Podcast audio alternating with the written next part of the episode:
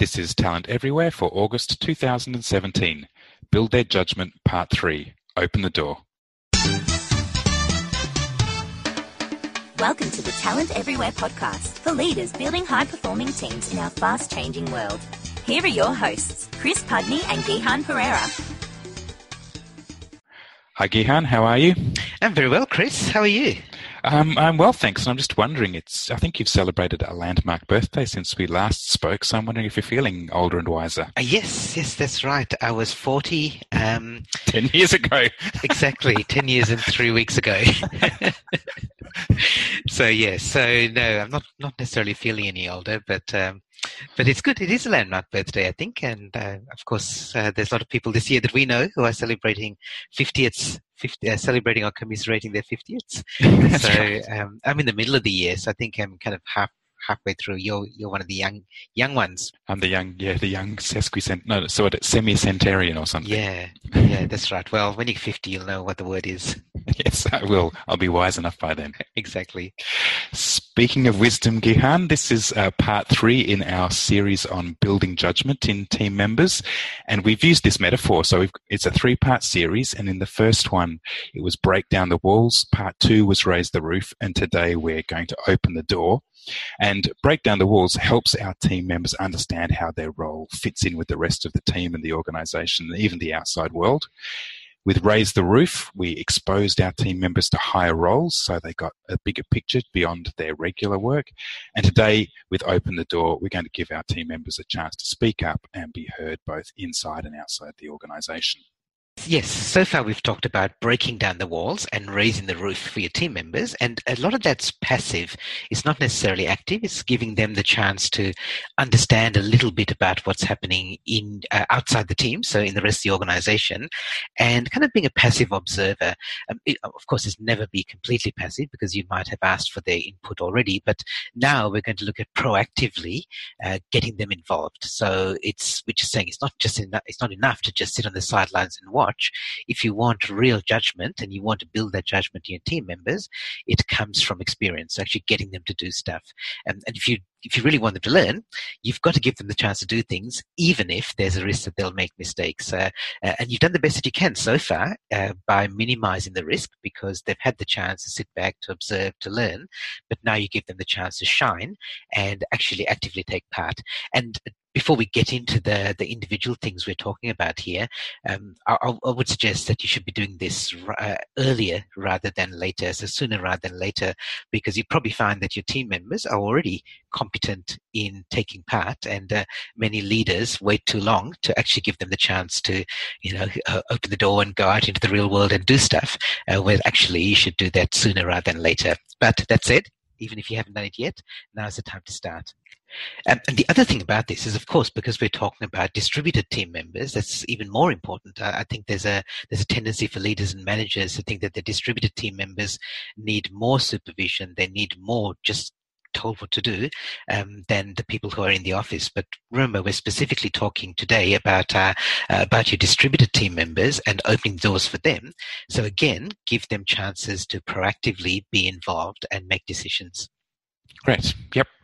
So, one of the simple things that you can do is to ask your team members for their advice, their comments, their suggestions, because you've given them uh, an overview of the big picture of the organization. So, you can tap into that and ask them for how things can be improved or enhanced. And the thing is that they've, they've got a fresh outlook, they're a new pair of eyes, so that kind of insight is really valuable.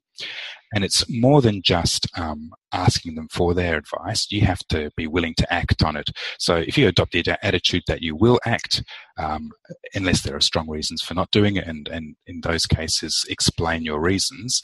But um, if you develop the habit of acting on their advice, then um, that that's going to encourage them in future to speak out because they see that you value and appreciate uh, the feedback that they're giving you. Now, when it comes to remote workers in distributed teams, it's sometimes useful to have um, some informal channels where your remote workers can bounce ideas off you that might be a little bit under undercooked, that need a bit of incubation before they can be um, acted upon. And by having these informal channels alongside your formal channels, then they're, going to be more um, open to discussing these kinds of things without the fear of being embarrassed because they're not going to be written down and documented on a wiki or in mm. or in an email somewhere. And the other thing that uh, you can consider with your remote workers is ask them for advice, even for, in circumstances where you think they might not know enough. So you might have a situation that's going on in office that's not necessarily visible to your remote workers, but you can still ask them about it, um, even though they might not be privy to what's going on in office, because um, firstly, it's developing a good habit. It's that habit of asking uh, your remote workers for advice and for involving them in opportunities to have a voice. Um, and they might surprise you, right? Just because they don't know the, the particulars of this particular of this incident, they might still have experience and insight and perspectives that are that are valuable when it comes to dealing with this particular thing. So just get in the habit of remembering to ask your remote workers for their suggestions and feedback and advice. Yeah, good. Uh, another thing you can do, and uh, you really have to think carefully about how you can make this work for your distributed workers, is actually put them on the front line dealing with customers, uh, dealing with customers and clients. And there's some organizations where uh, everybody in the organization, including the CEO, uh, does some work dealing with customers and clients, just so that they know what it's like and what customers are, are saying, what they're asking, what their issues are, um, and that filters through the whole organization. So if you can find some way of getting your distributed team members the opportunity to to deal with customers, it really helps them understand not just how their role fits within their their team uh, and your team, but also how their role fits into the organization as a whole, because they do actually see the the, the customer facing side of the business as well. Um, and it's not always easy. Uh, it's easier in some ways to get your in person team to deal with customers, um, but on the other hand, if you're if you're dealing with customers uh, online uh, and not in person, then you can get your remote team members working working with customers as well.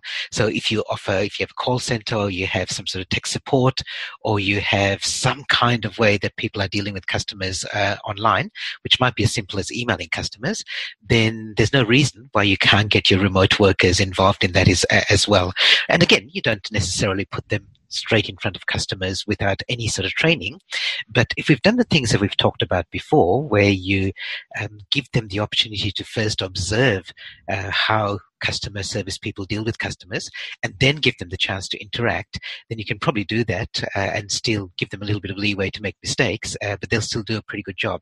But um, the cost of the mistake is generally going to be much less than the benefit that you're going to get by giving your remote team members the chance to see how their work uh, has a real effect on your your organization's customers. Um, and if you can't do that, or you can only do that in a limited way, there are there are opportunities for some remote workers uh, for them to work in office. Uh, so people who are working uh, remotely or working from home or co-working spaces a couple of days a week, uh, on the uh, on the days that they're actually working in the office, proactively look for opportunities to put them in front of real customers, and so that they can interact with them. Yeah, yep, Gihan. And as well as putting them in front of real customers and clients, you can put them in front of their colleagues at work. So the thing to do is to look out for networking events that you can um, send your workers along to. Start with events where they're going to be amongst their peers and then gradually work them up to situations where they're with more senior people. Um, when it comes to uh, networking events where they're interacting with more senior people, uh, you, you, possibly have to act as chaperone because um, generally at networking events, people expect to be amongst peers. But uh, if a more junior person is attending an event where there's more senior people involved, well, they might not be made to feel welcome. They might even be made to feel unwelcome. So if you can do the introductions, uh, then that helps ease uh, ease everybody into it, and um, and then things can progress from there. Now with your uh, remote workers in a distributed team, the first thing is to look out for these events. So, firstly, you need to look out for events that are going to be local to them, or they can keep their eyes open themselves and flag events that are coming up that uh, that are going to be near them. Uh, and then when it comes to those those circumstances where uh, where they need a chaperone, then that's not going to be something that you can take care of personally. So in those circumstances, see if you can find a, cl- a colleague or a client or someone else who can take care of that process of making the introductions when your remote worker is attending an event where there might be more senior people involved for the first time. Yeah, and I think here's an area where LinkedIn can be your friend. And we talked about LinkedIn earlier. Uh, so introduce your remote team members to your LinkedIn connections. But this is a, one specific example where if you know that you've got a remote team member in a particular location and you're they, would like to attend a networking event, look at your LinkedIn connections for people who are in the same area, and you might well find somebody who you're connected to who would also be interested in attending that event, and then you can connect them up, you can pair them up with your remote worker so they can attend the event together. And it doesn't have to be as an official like chaperone, but it could just be two people attending the event together and uh, by dint of the fact that they that you that you've got somebody in common, which is you, that they both know, then uh, it forms that initial connection. So when they when your remote team member goes to that to that event, then they feel like they've got an ally, and vice versa. The other person also has somebody that they'd like to um, that they that they know before they attend the event. Yeah, absolutely. Now, another thing you can do, and this is a little bit easier with your distributed team members, is to help give them a voice. So your organization probably has some internal publishing platforms. It could be an, you know, somewhere on their intranet. They might have an internal newsletter. They might have a, a blog. Um, it might be even the external blog on your website, which is customer facing. And there are opportunities for you to give all your team members, including your distributed team members, the opportunity to have a voice uh, on those platforms. And uh, uh, this is one of those areas where a lot of that work is done remotely. It's done by people submitting articles to the marketing communications team, and there's no reason why your remote team members can't do it uh, as well, except for the fact that maybe you've never asked them. So uh, just do ask them, ask them, and uh, well, I suggest you do this for for all your team members. But uh, this is one that's very easy for you to do for most of uh, for for your remote team members as well. Just make sure that you give them the opportunity to share their voice. And what you're asking them to do is share articles uh, and content from their perspective. So it may be their perspective working within the team, but it may also be their, their external expertise and s- some expertise that may not be related to their current job, but could still be of value to other people in the organization or even outside the organization. The other thing you can do to give them a voice is just to consider how you can give them a bigger voice in your meetings. So if most of your meetings, or maybe even all of your meetings, are done in person, then it's a little bit difficult for your remote workers. It discriminates against them, even if you have, say, you have a speakerphone on the uh, on the meeting room table, and they can they can log in and participate that way. They're still seen kind of as second class citizens. They don't get the same level of um, involvement as uh, as your in person team members do. Now, there's nothing you can do about that for your in person meetings, uh, and maybe a speakerphone or video conference is the best that you can do for them. But do consider having some of your meetings as purely online online meetings so that everybody is kind of on an equal playing field uh, and your remote workers uh, feel like they've got an equal opportunity to attend and participate in those meetings. Yeah, yep, Gihan. And so you've given them a voice. You can take things to the next level as well. So there might be team members who are really keen to speak up about something that they're passionate in or that they're passionate about or that they're an expert in. So rather than making use of an existing platform, an existing internal blog or newsletter, you can actually set up a platform in its own right that uh, that they own, that they're the authority on, and that they speak from. Uh, so it shifts the focus from someone being a contributor to a newsletter, let's say, to someone having uh, a blog of their own hosted on the the internal in, on the intranet. Now, this is the kind of thing that's probably going to require uh, a lot more approval, uh, a, lot, a lot more work to get approved than just making uh, one or two contributions to a newsletter. But but the effort is worth it because then you develop the reputation that your team or your organization is one that fosters thought leadership and, and that helps out everybody. And again, when it comes to distributed teams and, uh, and remote workers, I mean, everyone, all of your team members will be encouraged to do this, but your remote workers are going to probably um, find this even easier because they're used and adept to, at, work, at communicating online all the time. So all you have to do is remember to do it and remember to include your remote workers in that. Yes, and both of these things that we've just talked about, Chris, are about building thought leadership or helping people amplify their thought leadership. So whether you're giving them a voice within the organization, um, on the existing platforms or you're giving them their own platforms, what you're doing is valuing their expertise. And your remote workers, your distributed team members, quite often have expertise that goes far beyond their job description. And, and of course, it's true of your in person team members as well, but there may be just um, hidden talents that you're not aware of. And if you give them those platforms, then they, uh, they you might be surprised at just how much they shine. And the, the next thing you can do is have a look at the existing platforms. And many of your remote workers or distributed team members might be kind of moonlighting um, with their own thought leadership in the, in the existing platforms. They might already have a big Facebook following or a, a blog or a YouTube channel that's got hundreds of thousands of, of followers.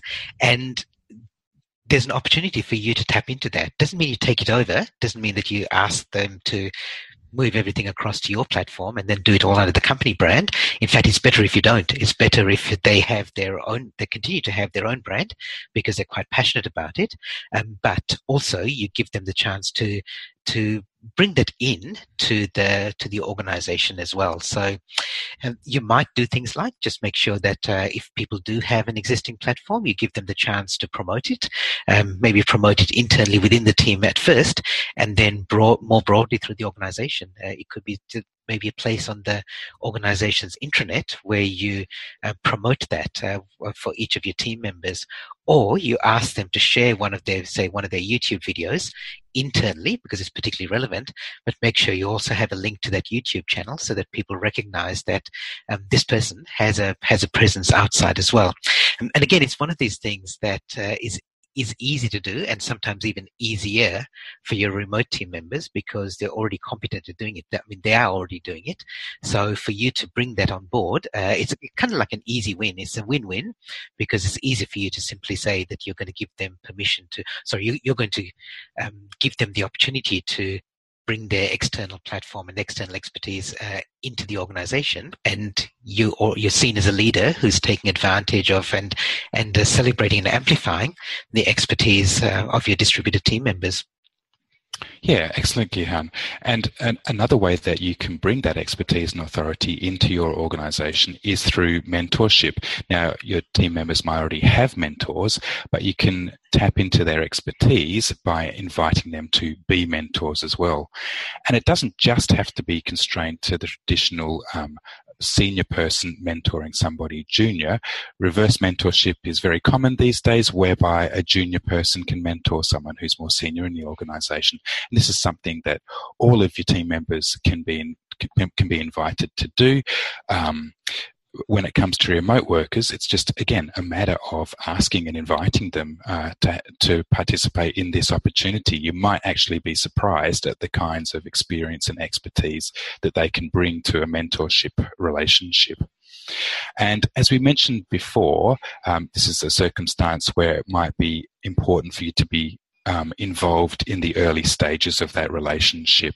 So if you've got, say, someone who's remote mentoring someone who's in office, just be involved in the early stages because you might find the in office workers a little bit skeptical or even resentful of the remote working concept. So make the initial introductions, set up the relationship, and then uh, let it progress from there. Again, if it's a reverse mentoring situation where someone junior is mentoring somebody more senior, then if you're involved in the early stages, then you can help that relationship to be established and go from there. There might be a degree of skepticism or even cynicism from the senior person as to, you know, what's this young uh, whippersnapper going to be able to teach me? Uh, when in fact, they probably have significant expertise and experience, particularly with things like technology or um, how to use social media for marketing, how to use it effectively and responsibly. These are all the kinds of things uh, more junior people are quite adept at and can teach more senior people a lot about. Yes, and uh, in addition to their expertise, the other thing that your team members have, uh, remote and in person, is they have networks, and their networks might be very different from yours, um, especially now that they also have uh, online networks. And I reckon if you look around, if you look at all your team members and you compare them to, um, and you look at their networks and compare them to the networks of you, you, your colleagues, and your peers, you probably find there's a lot more overlap in your peers' networks than in your team members' networks, simply because there might be different generations, they're in a different stage of their career, they are interested in different things, and that's a good thing. So if you, for example, ask your peers and your colleagues whether they know somebody who can do something for you, um, there's, there's a chance it might they might know somebody, but also there's a chance that the people they would recommend are the people you know already. Whereas if you ask the people in your um, in your team, especially remote workers, uh, for the if you ask them exactly the same question, chances are they're going to give back to you names of people who you would never have connected with otherwise, simply because their their networks are different from yours. Um, I found this recently, Chris, with uh, Emma, who's my new uh, PA, my new business manager. Yep. So Emma's got a lot of skills and expertise um, in in her career that I have just had no exposure to, and the networks that she's got um, are very valuable to me as well. So, you know, I've done quite a bit of outsourcing, but Emma has uh, has has as well, and she's got people who worked uh, who run outsourcing companies in the Philippines, whereas I would have to go and find an outsourcing company in the Philippines. So immediately she's got access to that network, which uh, otherwise I would have had to uh, kind of foster that relationship. Um, similarly with working with, um, she's done, she's run events. So she's worked with catering and event managers and conference organizers and all those sort of people that I've had no experience with. And uh, you know, her networks aren't necessarily um, bigger or better than mine. They're just different, and yeah. that's really valuable. And uh, this is especially important when you've got remote workers because um, just by the fact that they're remote and they're working from, they've, they've, they've got their very different networks because they're working from a very different place than you are. So tap into their networks because you'll probably find that uh, they've got some really valuable connections in there that you don't otherwise have access to. Very good. Yep. So something that's particularly important these days for workers is work that is meaningful. So keep an eye out for the kinds of things that people in your team expressed an interest or even a passion in doing, uh, even not, especially non-related, non-work related things, and think of ways that you can support and provide resources for that. Some organizations put real money into the the uh, efforts, the volunteering that their workers do for not for profits. They make community work an integral part of employees' roles and even tie it to their salaries. So while you might not have the authority to put real money into these sorts of things, you can nevertheless provide support in terms of giving time to your to your team members to pursue these kinds of things. And there might be other resources within your control that you can use to support those kinds of efforts and it doesn't really matter what you choose. Uh, it, it's just important to do that. You, you, need to think of it as an investment rather than an expense because it's the kind of thing that really motivates your team members to get their regular work done. And you may well come up with creative ways of linking their their day to day work with the community work and their passion projects. So when it comes to your remote workers, uh, this is a really strong motivator for them. It may even be the very reason that they've chosen a remote work style. So as we've said before, find out, uh, keep an eye out for, and find out for, find out by asking them what are the things that they're passionate and interested in, because these are the sorts of things that they're probably going to value um, above the typical in office perks that people might get, things like pay rises, promotions, and parties, the, the passion projects and the things that people are interested in are really strong motivators to get their work done. Yep, great. And I think a final piece of advice is to don't take on uh, all of this as a burden for yourself. Don't assume that only you, as a leader and manager, should be thinking about these sort of things. So empower the connectors in your team. Um, you may well find that some of your team members, and they may in fact be your, your remote workers, would love to be involved in this, that they would be the ones who are, they're always on Facebook and they're, they're the ones who will happily set up a mastermind group or connect people on LinkedIn or um, set up the, the mentoring and reverse mentoring within the team if you give them the chance to do it. And, particularly for your remote workers, um, the, the main role that you would play there is to make sure that they have the platform and the environment to do that. So if if all they have is the ability to send stuff back and forth via email and through file transfer when they do when they complete their tasks, then actually even if they wanted to be more involved in a community feel of the team, they can't do it. But if you provide that online facility for people to, for everyone in the team to connect and share their ideas and their talents, then you may find that um, some of your team members, including your remote team members, would happily volunteer to take on some of the things that we've talked about here. And they may not even just volunteer for the things that we've talked about. They may have their own ideas as well, provided that you, that you create that in the environment, the, the collaboration tools, and give them permission to do it. Excellent. Very good, Gihan. So let's wrap things up, shall we? Yeah, great. So something that's been common to these suggestions and the, the earlier sections of uh, of this series has been remembering to include our remote workers in these opportunities. So it might make more take more effort on your part, or it might need to be done differently. But nevertheless, think of it as an investment in your team that's going to return benefits to your remote workers, to you, and to the rest of your team and organization. So it's simply about developing that habit of including and offering opportunities like these to your remote workers.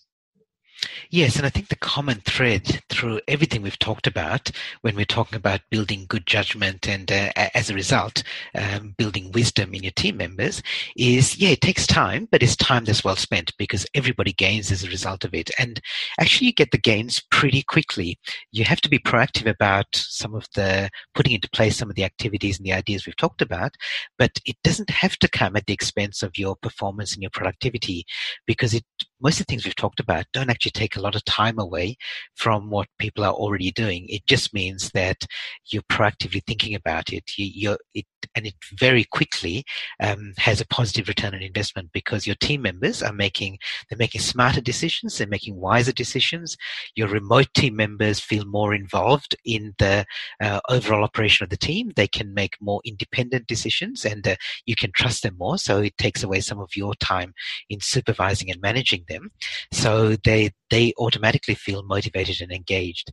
Um, and the way you do this is going to vary depending on who's in your team and uh, what level they're at uh, at the moment. So everything we've talked about in building judgment applies to your in-person team members as much as it does to your remote team members. Um, but just as we said all, all along, be more proactive with your remote team members because they don't always have the natural opportunities for for them to build their judgment. So, um, you know, you look at each of your remote team members and look at what they need so that you can um, help build their judgment. And uh, I, I remember many, many years ago, one of my very first bosses, um, he did something that really showed that he trusted my judgment. Um, and we were working on a project uh, where uh, I was a fairly junior software developer uh, in the company. But as it turned out, my boss was away on another project and his boss was away uh, on leave. And so the general manager came to me and asked me whether I could investigate something for a client. Uh, I did. I wrote him a memo because this is in the days of paper memos and uh, and in trays. I put it in his in tray, and uh, he called me into his office, and uh, he said, "Oh, look, here's you've written this report about what what the situation is and what we need to do. Can you take off the Dear Danny at the top? His name was Danny. He said, Can you remove the Dear Danny, put the client's name, and I'll sign it and I'll send it on my behalf. I'll send it as if it came from me. Um, and I was really surprised because here I was, a really junior person, but he said, Look, your judgment is the most appropriate and I trust your judgment. And so I always think whenever I have somebody on my team, um, can I say, I trust your judgment? So when I'm working with Emma, can I say, Emma, I trust your judgment on this? And if I can't, then what do I need to do to be able to get to the point where I can say, Emma, I trust your judgment, go ahead and do it. And I reckon that's a pretty good guiding principle. Yeah. Thanks, Gihan. So that wraps up part three. And if you haven't listened to parts one and part two, uh, part two as yet, then you can go to talenteverywhere.com.au and there you'll find a link to our blog. And on the blog, we have entries for each of our podcasts. So you can catch up with parts one and part two there. If you want to leave a comment or get in touch, then you can use the blog as well. You can just put a, uh, a comment in any of the entries and we'll get back to you.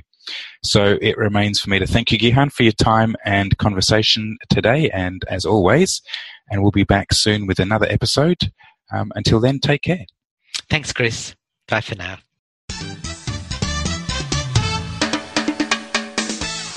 For show notes, past episodes, and more, visit talenteverywhere.com.au. And remember, great minds don't think alike.